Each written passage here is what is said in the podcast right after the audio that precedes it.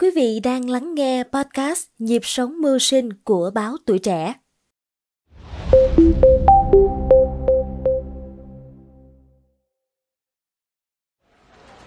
Thưa quý vị, vào những ngày cận Tết, khi các siêu thị xuống đèn sau một ngày tấp nập đón khách, cũng là lúc nhà kho của các chuỗi lên đèn để nhân viên bước vào giai đoạn cao điểm nhất năm là mùa mua sắm Tết.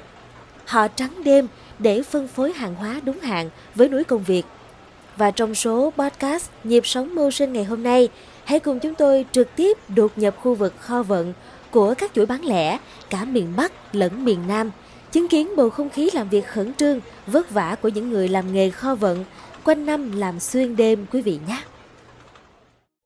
Đêm muộn cận kề Tết Nguyên Đán, những đoàn xe tải chở hàng từ khắp các tỉnh miền Nam dồn dập đổ về trung tâm phân phối thực phẩm tươi sống Sài Gòn Co-op, khu công nghiệp Sóng Thần, Bình Dương để cấp hàng cho toàn bộ các siêu thị của Sài Gòn Co-op dịp Tết này.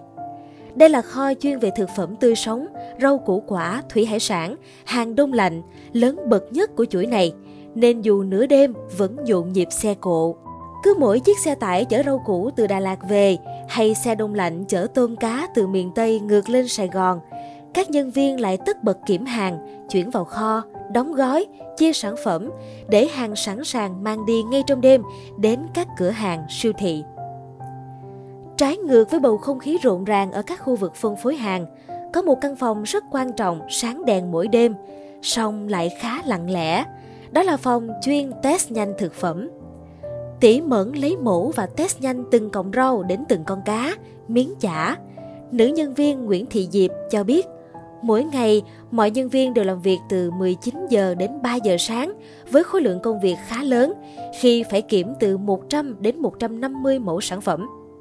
Theo chị Diệp, các nhân viên sẽ lấy mẫu, kiểm tra theo kế hoạch các thành phần như dư lượng thuốc bảo vệ thực vật, dư lượng kháng sinh cũng như là các chất nguy hại khác.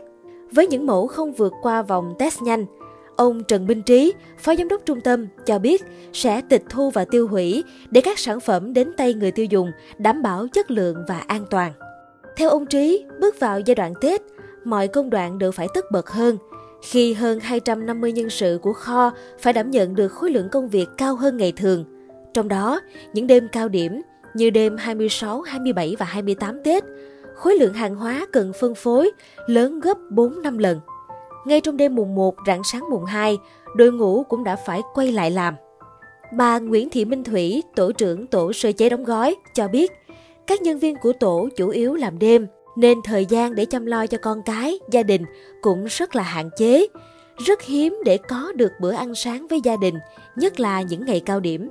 Khu vực kho hàng của siêu thị Emot Phan Văn Trị, quận Gò Vấp, thành phố Hồ Chí Minh, lúc 14 giờ 30 phút ngày cuối năm, ai cũng tất bật ở vòng ngoài, hàng chục tài xế xếp hàng để lần lượt đưa hàng nhập kho, chờ xác nhận, lấy giấy tờ.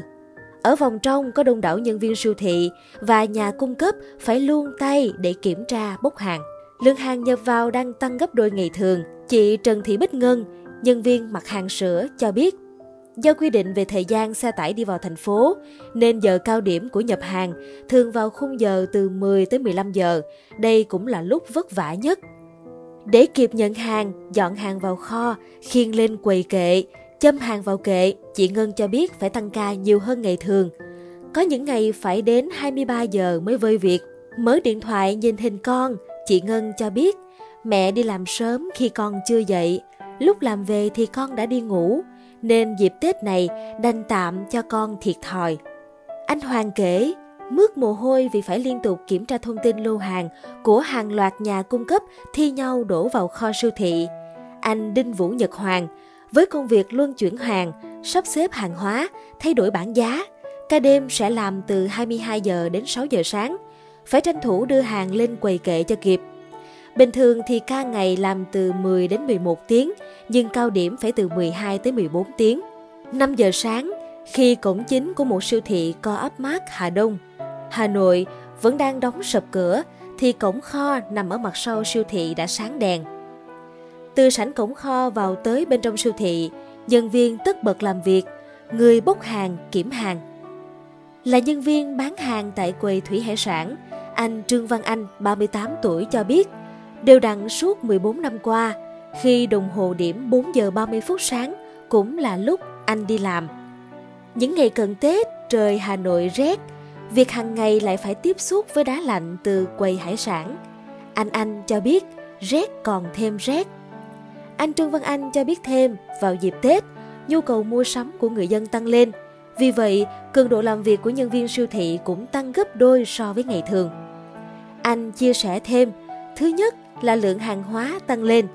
Thứ hai là các thao tác cũng phải nhanh hơn, thời gian buổi sáng cũng phải đến sớm hơn so với quy định khoảng 30 phút để cho hàng hóa lên kệ, kịp tiến độ mở cửa đón khách vào lúc 8 giờ sáng.